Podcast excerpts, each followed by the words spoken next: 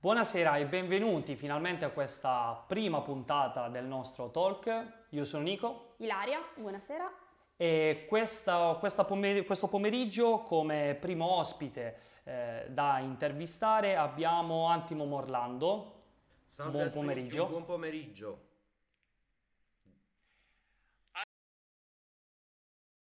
Antimo Morlando, eh, coordinatore TSRM presso la radioterapia dell'IRCS Pascale di Napoli, ma non soltanto, anche sindacalista.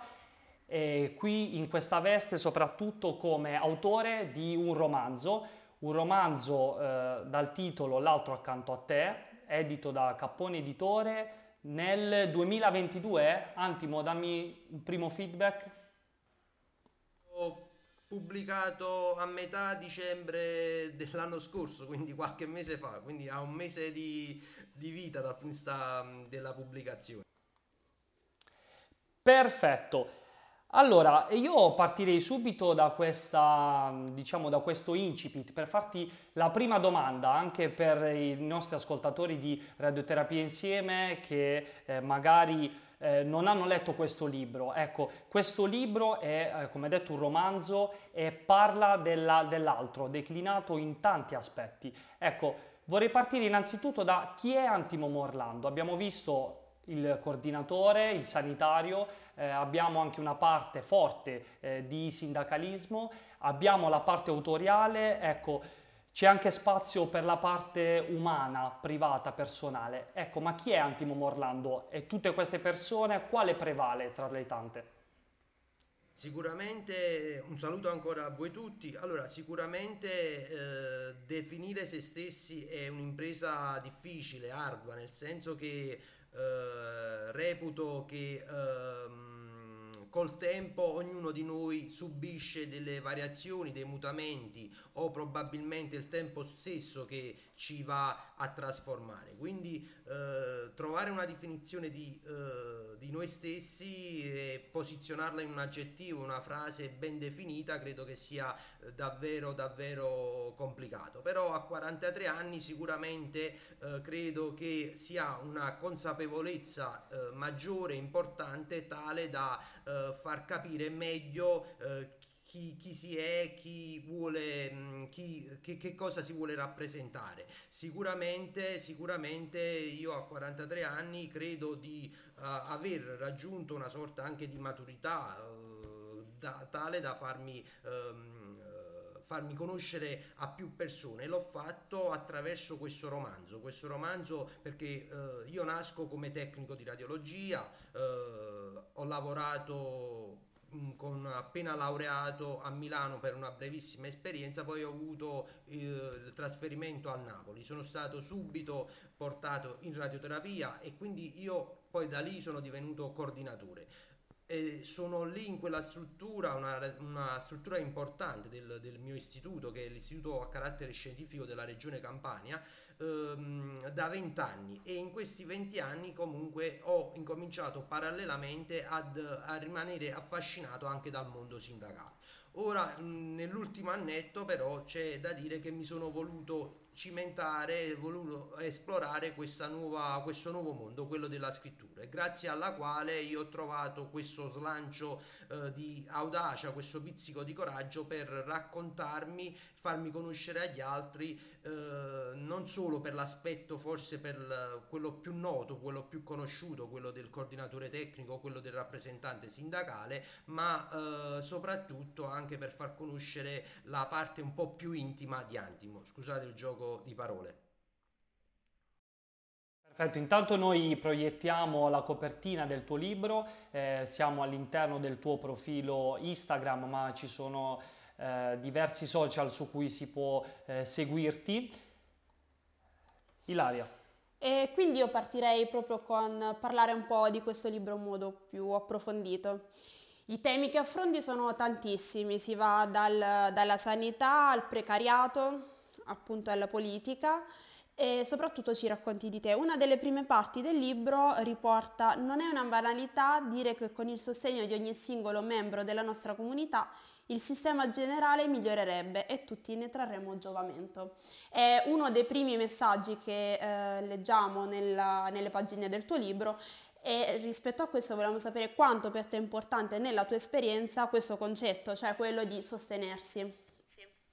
Allora, mh, mm, sicuramente eh, questa domanda va a toccare eh, sicuramente il, la parte centrale, eh, basilare del mio racconto. È un racconto dove eh, io... Ho descritto un viaggio di ritorno attraverso il treno eh, di ritorno da, da, Roma il 20 maggio dopo un'iniziativa di natura sindacale che eravamo, andato, eravamo andati lì per organizzare con gli altri compagni eh, un'iniziativa a sostegno dei lavoratori della ricerca, eh, quindi organizzare una manifestazione importante nazionale. Durante il viaggio di ritorno, in queste due ore da Roma, da Fragula, io ero seduto a con altre persone che non conoscevo. E eh, da lì un po' alla volta è nato un confronto, un dibattito, a volte anche aspro, duro, eh, perché abbiamo incominciato a toccare diversi temi, quelli diciamo dell'attualità, ma anche temi un po' più introspettivi.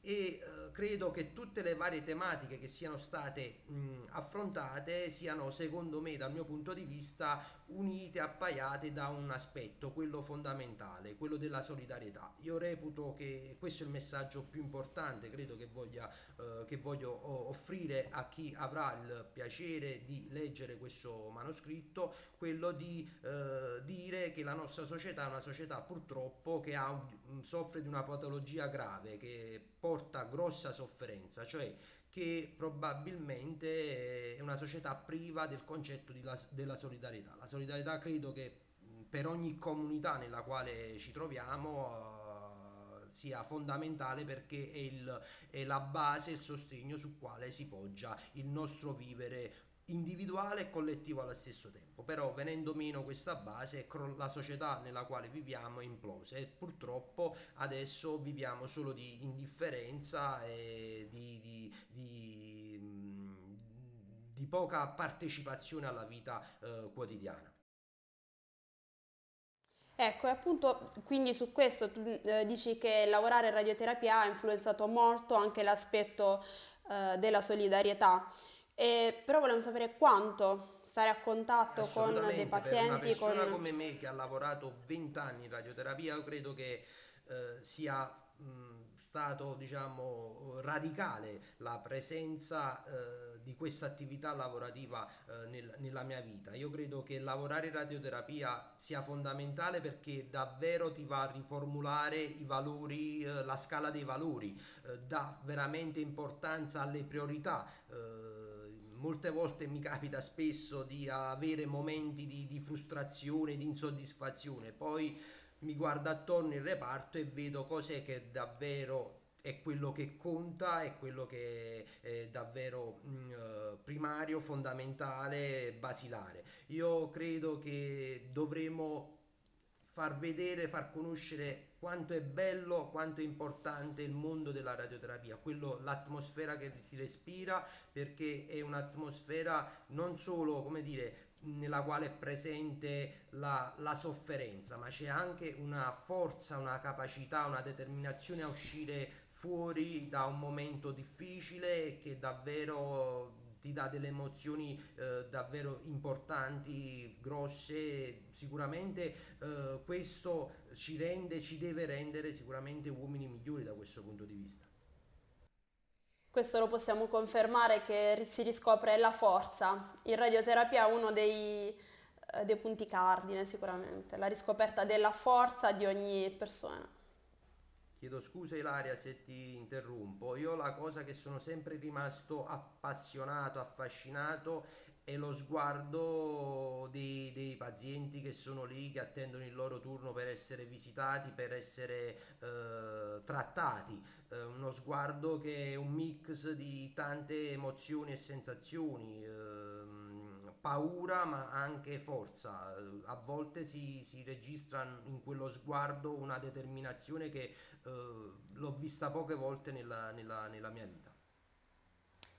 Ecco, eh, abbiamo parlato anche di tanti esempi di anche pazienti e di colleghi che sono ehm, diciamo ottimi esempi. Ecco, però all'interno di questo viaggio nel treno eh, il protagonista incontra un personaggio un po' eh, singolare che è il, il, il maresciallo, questo eh, soggetto che un po' rappresenta eh, l'italiano medio, rappresenta ehm, una persona che viaggia di una serie di cliché. E il maresciallo in questo racconto, parlando, non ehm, critica diversi aspetti, tra cui anche la sanità. Dice proprio, ad esempio, ha il Pascale, un bel covo di fannulloni quello. Ecco, quante volte anche all'interno del mondo no, del, del lavoro, della radioterapia, ci siamo trovati, ti sei trovato davanti eh, pazienti ma anche parenti che sono intransigenti, che dicono tanto voi non fate niente, non vi impegnate e quante volte questo ha pesato e soprattutto secondo te sono più presenti queste persone o più ehm, hai contezza di persone eh, invece che sono disponibili anche al dialogo dalla parte dei pazienti?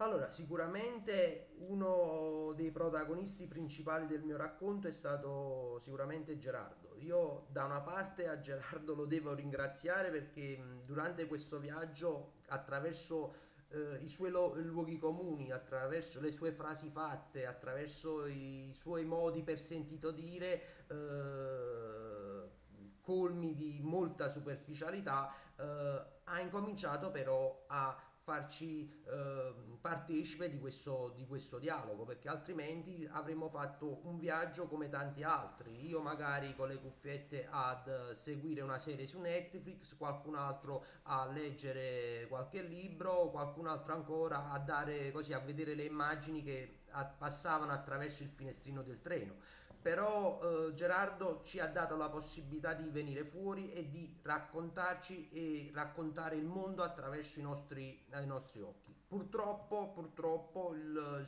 purtroppo di Gerardi da questo punto di vista ce ne sono tanti, nel senso che abbiamo una persona, abbiamo una società dove c'è una grossa componente di persone che eh, hanno abdicato completamente, lasciano andare, l'unico sforzo che riescono a fare è quello del, diciamo, del giudizio sommario, frettoloso, dove eh, è facile etichettare e purtroppo, purtroppo, purtroppo eh, non solo all'interno della radioterapia, ma viviamo soprattutto di, queste, di questi giorni difficili da questo punto di vista dove il personale sanitario è puntualmente aggredito ma anche fisicamente anche nei pronto soccorso perché stiamo diventando quasi il simbolo di un malessere sociale e eh, rappresentiamo questo agli occhi dei pazienti. Purtroppo, purtroppo c'è da dire anche che c'è per fortuna una componente di persone che voglio, non sono come dire, d'accordo a questo, a questo modo di, di fare, di pensare, però sono ancora molto molto timide, nel senso che eh, eh la pensano fortunatamente in maniera diversa da quello che Gerardo ha raccontato nella, in questa vicenda, però eh, devono secondo me far sentire con più veemenza la loro, la loro voce. E forse per questo dobbiamo anche aiutarli, tant'è che sempre in treno, appunto, ad un certo punto dice al maresciallo, ma lo sai cos'è la radioterapia? Cioè, sai di cosa stiamo parlando? E quindi lo spieghi. Lo spieghi in modo semplice dicendo che è una eh, parte della medicina che attraverso l'utilizzo delle radiazioni danneggia il DNA delle cellule tumorali in sostanza e lo fa in un modo quindi abbastanza semplice spiegando a Gerardo e a tutti quelli presenti in treno di cosa ci occupiamo. Un altro aspetto quindi che emerge è quanto sia importante eh, farsi capire, quindi far conoscere il nostro mondo in modo semplice perché sicuramente un, fa parte della vita insomma in un momento sicuramente tragico. Quindi parlare di radioterapia eh, quando il paziente è affetto da un tumore è sicuramente un, non è un buon momento per far conoscere eh, la materia. Invece quanto è importante secondo te far capire a tutti di cosa ci occupiamo in modo poi da essere appunto accusa- non accusati, ma eh, compresi ed essere visti come un punto di riferimento e non eh, da accusare, insomma. Allora, io parto, voglio fare una precisazione iniziale. Io credo che chi lavora in radioterapia non me ne voglia, cioè non me ne, eh, mi guarda, forse ascoltando queste parole i colleghi della, della medicina nucleare, della radiologia, eh, non saranno felicissimi. Però io credo che chi lavora in radioterapia eh, ha ehm, un qualcosina in più da questo punto di vista. Mi spiego meglio nel senso che noi in radioterapia, sia dal punto di vista tecnico, medico, eh, l'operatore che appunto opera in una divisione di radioterapia si trova di fronte a una persona che una volta che ha, ha acclarato di soffrire di questa patologia, è una persona estremamente, tra virgolette, difficile da maneggiare, nel senso che... Intanto Antimo, io condivido eh, la foto dell'equipe del Pascale, l'hai pubblicata tu, sì, quindi mentre parli eh, è giusto anche sì, tributare sì, a tutta l'equipe sì. un saluto allora, tra l'altro. che ci troviamo purtroppo molte volte con, un, um, con pazienti e molte volte accompagnati da familiari che prima di venire da, uh, a essere visitati o a sottoporsi a un trattamento di radioterapia si pongono, uh, arrivano già uh, che sono stati visitati o in, da un altro specialista e quella è, ci può anche stare, ma nel caso peggiore si sono così fatti una um, cultura breve e veloce attraverso la dottoressa Wikipedia Google. o il dottore Google, dove eh, così riescono ad assorbire, a leggere notizie e arrivano a noi già eh, psicologicamente, a parte provate e molto fragili, ma credono di avere già le, le conoscenze e quindi di eh, mh, mm, interferire, contrabbattere contro le nostre diciamo, competenze, le nostre esperienze. Io credo per superare questo problema fondamentale che ci troviamo tutte le volte che i pazienti per la prima volta uh, arrivano nelle nostre divisioni, sicuramente la nostra capacità è quella di essere chiari, eh, di, essere, di utilizzare una forma garbata, moderata, in modo tale da innanzitutto svestirli di queste nozioni che hanno così trovato su internet o ancora peggio che hanno sentito qualche persona, qualche esperienza di qualche altra persona. E quindi poi eh, dopo aver fatto questo lavoro sicuramente deve subentrare poi l- la nostra capacità di raccontare nel modo più facile di una con, come dire, con una capacità di eh, trasmettere nozioni che sono molto complesse in maniera molto molto molto chiara. Ok, ehm, da questo quindi sicuramente eh, c'è un focus importante sulla società, ma sposti poi la lente su quelli che siamo noi, quindi i professionisti. Eh, e dici che al Pascale siamo tutti professionisti, dai medici e fino ai tecnici, ai fisici e agli infermieri e quando operiamo abbiamo bisogno di calma e serenità. Mm, qui si affronta anche il tema quindi dell'equipe, dell'importanza di essere una squadra. Quando pensi che questo sia importante, quando invece bisogna lavorare nei reparti, negli ospedali affinché si capisca che si è tutti insieme. E tra l'altro non solo tra colleghi ma eh, proprio nel percorso di cura del paziente, quindi quanto, si, quanto per te è importante avere un'equipe eh, valida ma anche affiatata. Visto che eh, uno dei tuoi ruoli è quello di coordinare un gruppo appunto di colleghi tecnici. Io credo che mh, mm, reputo che sia fondamentale, eh, basilare, capitale avere la, l'idea eh, di eh, lavorare in, gruppo, in team, nel senso che mettere il gruppo io non lo intendo come in, mettere insieme tante figure professionali, io credo creare un gruppo significhi uh, mettere tante persone, tanti professionisti attorno a un'idea, a un progetto. La capacità uh, di chi coordina, di chi ha una posizione apicale all'interno del gruppo è quella di motivare, di far condividere questa idea, questo percorso, questo progetto, creare motivazioni continue perché come dicevo eh, prima non è semplice eh, lavorare nel nostro, diciamo, nella nostra realtà, eh, non è assolutamente facile vanno individuate persone che oltre ad avere delle competenze professionali devono avere una forte empatia per quanto riguarda eh, l'aspetto eh, di avvicinarsi al, al, paziente, ai familiari. Quindi credo che l'arma vincente sia, un, sia creare una squadra capace, eh, di, eh, una squadra motivata, ma soprattutto cercare di trasmettere una perenne iniezione di eh, motivazione. Eh, io credo che all'interno di ogni gruppo sicuramente ci saranno, ci sta, c'è presente un, gioca- un giocatore o più giocatori che hanno un maggior talento rispetto ad altri, però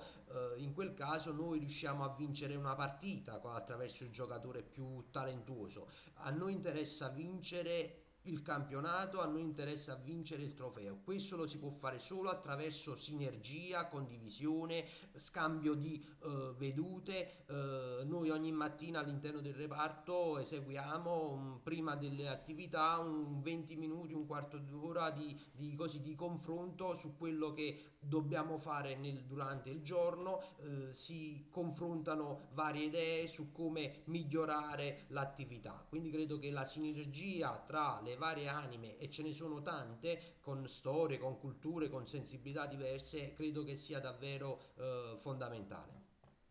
E poi insomma come ogni sport che ris- si rispetti, un gioco di squadra è importante anche perché se c'è un, un'eccellenza da sola potrebbe perdersi senza il resto della squadra, quindi sarebbe uno spreco anche per uh, il migliore dei protagonisti. Ecco, io invece voglio passare ad altre figure che incontri all'interno di questo viaggio e sto parlando nello specifico di Mario e Roberta. Eh, Mario e Roberta, eh, provo io un po' a riassumere, sono due genitori che si trovano all'interno di questo eh, Freccia Rossa perché hanno portato i propri eh, figli ad una visita specialistica al nord. Loro che sono eh, sempre eh, campani ma hanno voluto chiedere un secondo eh, parere, eh, come spesse volte accade, ad uno specialista magari eh, al nord eh, in un centro definito magari di eccellenza. E c'è un confronto attivo su queste eh, tematiche, cioè il tema della sanità al sud, il fatto che talvolta esistano comunque dei centri d'eccellenza che non vengono eh, più di tanto magari sponsorizzati, piuttosto che invece ci sono comunque eh, nei mass media comunque elencati una serie di atti di mala sanità che talvolta eh, differenziano eh, diverse regioni, quindi talvolta c'è la regione un po' più eh, trainante, mentre ci sono delle regioni che fanno fatica. Ma soprattutto ehm, quando questi genitori riconoscono in te un professionista sanitario che lavora nel campo oncologico, ti chiedono un una parola di conforto, una parola d'aiuto, condividono con eh, te che conosci diciamo determinate patologie, le loro ansie, le loro insicurezze. Ecco, quindi innanzitutto sono due domande. La prima è quanto è importante ehm, fare sanità al sud, ma soprattutto quanto eh, va, um, vada un po' a ehm, un investimento importante deve essere quello di fornire una sanità uguale su tutto il territorio nazionale e la seconda domanda è tu da sanitario ehm, quanto ti senti coinvolto nel processo del dolore, delle spiegazioni, quanto la tua professione eh, riesci ad immagazzinarla all'interno anche di normali conversazioni?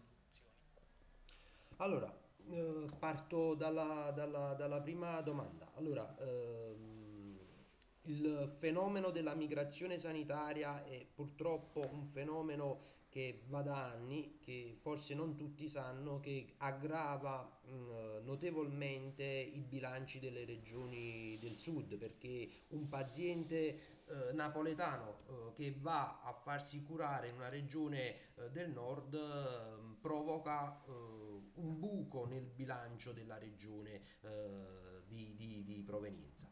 Quindi c'è un aspetto innanzitutto economico, però, però c'è da dire che molte volte, molte volte mh, capita che eh, ci troviamo di fronte a questo fenomeno perché probabilmente eh, c'è una cattiva comunicazione, una cattiva informazione, perché molte volte eh, è capitato che pazienti hanno ricevuto le stesse cure che avrebbero potuto ricevere eh, nei territori del, del, del meridionali della nostra penisola. Questo accade perché sempre perché il potere il, de, de, dei mezzi di informazione danno nel momento in cui si accende il internet, si viaggia su internet, magari danno più risalto a qualche struttura del nord rispetto a qualcuna. Ecco, scusami un attimo, rispetto a questa cosa io volevo anche aggiungere che eh, correlato è ehm, poi la questione di togliere il malato dai propri affetti, dai propri cari, quindi eh, il migrare non è solo un dispendio economico, ma anche una rinuncia alla famiglia che sappiamo quanto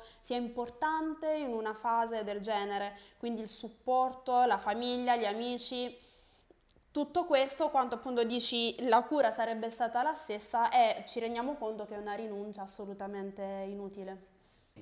Cioè, questa cosa implica, come giustamente dici Ilaria, implica a iniziare un percorso difficile tra l'altro anche in solitudine, quindi sicuramente eh, da eh, da carica ancora di ulteriori responsabilità e sofferenze il paziente che già per le patologie fisiche che ha appunto ne, ne, va a soffrire. Però volevo dire un'altra cosa, c'è anche da dire un altro aspetto rispetto a questa mh, tematica. Eh, noi soprattutto nel sud dobbiamo però fare qualcosina in più, logicamente non vale per tutti, nel senso che quando... Eh, un paziente si interfaccia con una struttura di radioterapia che tra prima visita, centraggio, inizio di trattamento ti dà dei tempi lunghissimi, è inevitabile che poi eh, da parte del paziente c'è come dire eh, l'arrembaggio eh, verso diciamo strutture che in, nel giro di pochi giorni ti danno una risposta immediata in tal senso. Quindi credo che da questo punto di vista eh, al sud bisogna aumentare soprattutto la, la, la produttività essere estremamente e decisamente più competitivi. Io eh, voglio parlare brevemente della realtà che, dove lavoro. Noi siamo partiti anni fa che lavoravamo solo dal lunedì al venerdì dalle 8 alle 15 nel tempo siamo riusciti, assumendo anche un po' di personale, dalle 8 alle 20 dal lunedì al venerdì. Poi abbiamo fatto anche, utilizzando dei progetti incentivanti per il personale, siamo riusciti a lavorare sia il sabato sia la domenica. Abbiamo aperto, stiamo da un paio, un paio d'anni trattando eh, pazienti pediatrici, abbiamo aperto una, o meglio, abbiamo ridato vita ad un altro centro di radioterapia che era presente nel centro di Napoli eh, che si chiama La Scalesi, una radioterapia storica. La Scalesi, per chi non lo sapesse, è probabilmente, sicuramente il centro mh, mm, ospedaliero più antico della città di Napoli. Era lì presente già una radioterapia, noi l'abbiamo rimessa al nuovo abbiamo installato un cyber, una tomoterapia e qualche giorno fa eh, abbiamo iniziato i primi trattamenti appunto sulla tomoterapia. Quindi eh, credo che per dare una risposta in tal senso sicuramente, sicuramente dobbiamo essere competitivi. Per essere competitivi dobbiamo metterci e dobbiamo guardare senza invidia ma con ammirazione e metterci soprattutto al lavoro con chi magari ha qualcosa in più rispetto a noi. Quindi eh, questo è l'aspetto, eh, questo è la, mh, mm, quello che penso rispetto alla, alla, al primo quesito. Rispetto invece alla seconda domanda, eh, rispetto al, al dolore, eh, credo che è inevitabile che il dolore possa dare, eh, offrire eh, sofferenza, ma io lo voglio vedere da un punto di vista più positivo, eh, io credo che il dolore regali anche coraggio, eh, regali coraggio, mh, mm, possa eh, dare la possibilità eh, di eh, far eh, tenere così la, la, paura in un angolo mh, mm, dove c'è perché è giusto che ci sia, perché umanamente è normale che ci sia la paura, ma non farci condizionare dalla stessa. Io credo che questo avviene soprattutto quando eh, si è spaventati, quando probabilmente questo male ti tocca per la prima volta. Eh, c'è anche da dire che se rubo un, un minuto velocemente per fare una riflessione con voi, non so se avete mai riflettuto su questo aspetto. Molte volte quando un paziente varca la soglia della radioterapia accompagnata da un, um, da un familiare. Ehm, ed è, io lo trovo sempre un momento di grosso teatro, nel senso che il paziente, mm, il più delle volte, indossa una maschera di coraggio che vuole così nascondere le proprie paure al familiare. Il familiare che lo accompagna si traveste anche lui di, di, di forza, di, di, capacità di sorridere di fronte a un momento così triste per infondere coraggio al, al, al, al paziente, al familiare stesso. Nel momento in cui si staccano e il paziente entra nel bunker per fare il trattamento, lì si, oltre a denudarsi del, diciamo, fisicamente per essere posizionato e fare il trattamento, viene, crolla eh, il, la, sua, la sua maschera. Cosa, cosa, succede? Il tecnico e il medico che si trovano all'interno del bunker devono dare la capacità di incoraggiarlo, di dargli forza una volta che il personale fuoriesce per eseguire il trattamento, poi si ritrova il familiare. Anche lui così si è smascherato di quella maschera che aveva fatto vedere al parente, al paziente che aveva indossato. In tutto questo il personale della, della radioterapia è tra virgolette, costretto, costretto, nonostante noi siamo uomini, abbiamo le nostre difficoltà, le nostre, i, mostri, i nostri giorni no, i nostri momenti no, ad avere perennemente quella maschera che deve elargire forza, deve elargire, somministrare eh, forza. Quindi credo che da, perciò dicevo eh, c'è qualcosa in più per chi lavora in radioterapia. Esatto, e questo concetto lo esprime anche dicendo che nonostante lavori da molti anni in radioterapia, su, in quel viaggio durante la confessione di Roberta rispetto alla figlia, hai comunque una sensazione di morire perché appunto pur essendo dei professionisti non ci si abitua, questa è la verità.